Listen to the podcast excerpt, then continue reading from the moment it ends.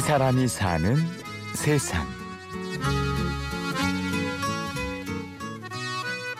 아, 네, 저는 석지연이라고 하고요.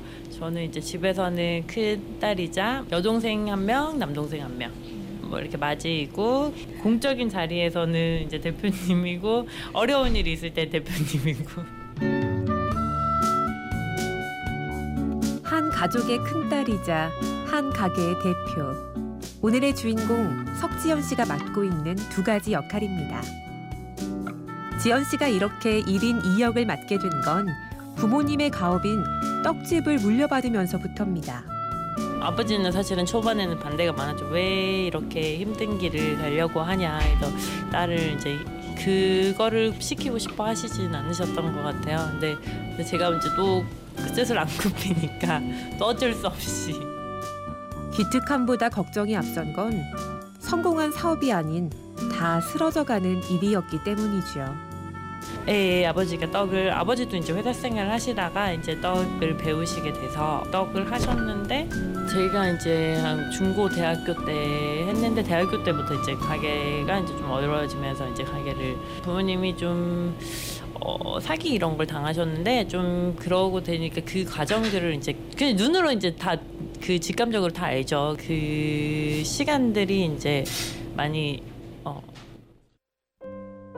한순간에 무너져 내린 집안 형편을 볼 때마다 큰딸의 마음은 누구보다 더 무거웠습니다.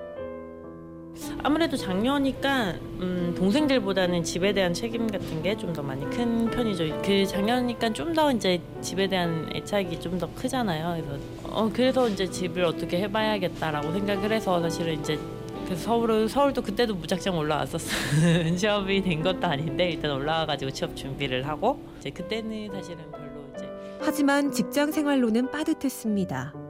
취업 1년 만에 사직서를 냈고요. 울산에 있던 부모님 가게를 서울로 옮기기로 했습니다.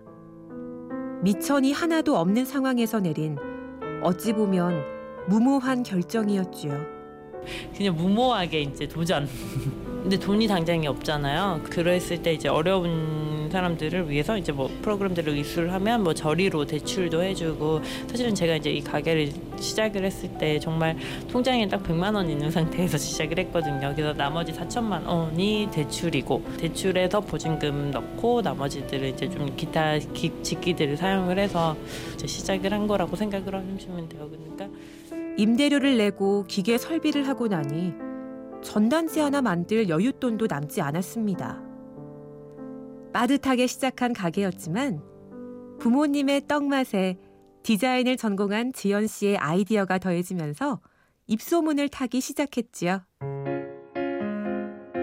이제 이름을 새겨드리는 케이크 같은 거를 좀 특별한 케이크를 많이 했어요. 이름을 새겨진 거는 어쨌거나 오직 나만을 위해서 주문을 한 거잖아요. 그래서 좀 뭐 이수정 뭐 사랑해, 뭐 이수정 뭐 생일 축하해, 뭐 이렇게 떡에다가 전복을 시켜가지고 여기다 하고 생화를 꽂아가지고 장식을 해보니까 생화가 제일 예쁘더라고요. 근데 예쁘고 이제 잘 만든 거 있으면 뭐 아버지도 자기 그 사진 찍어가지고 보시고 계시고.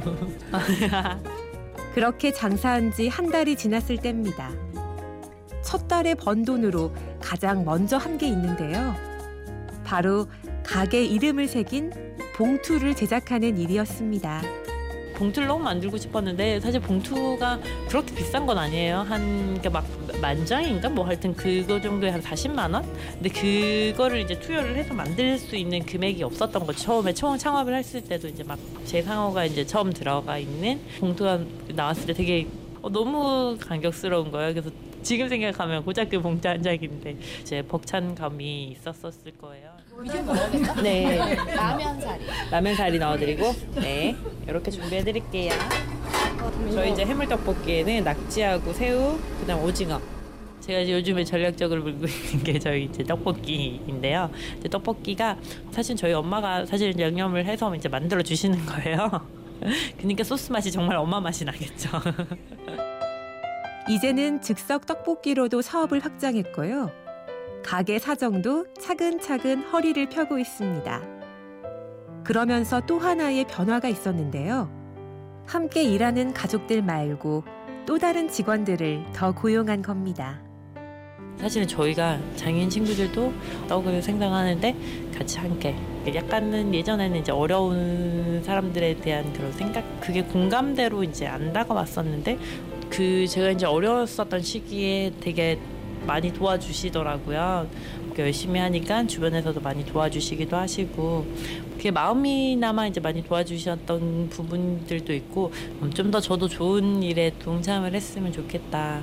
조금 더 새 시야가 달라졌다고 생각을 해요. 저 그때 이후에 좀 생각이 많이 변하지 않았나. 큰 딸이라는 무게가 견디기 힘들 때도 있었습니다. 하지만 지금은 가족들의 울타리가 돼줄 수 있어서 감사할 따름입니다.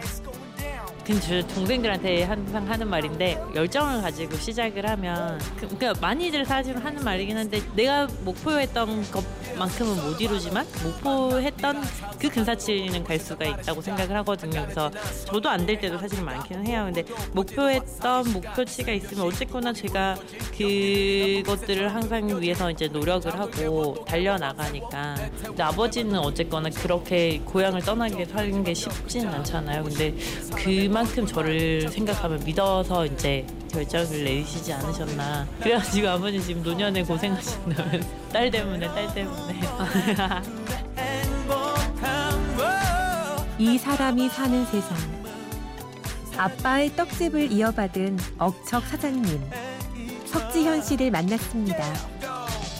취재 구성 이하나, 연출 김철영, 내레이션 임현주였습니다. 고맙습니다.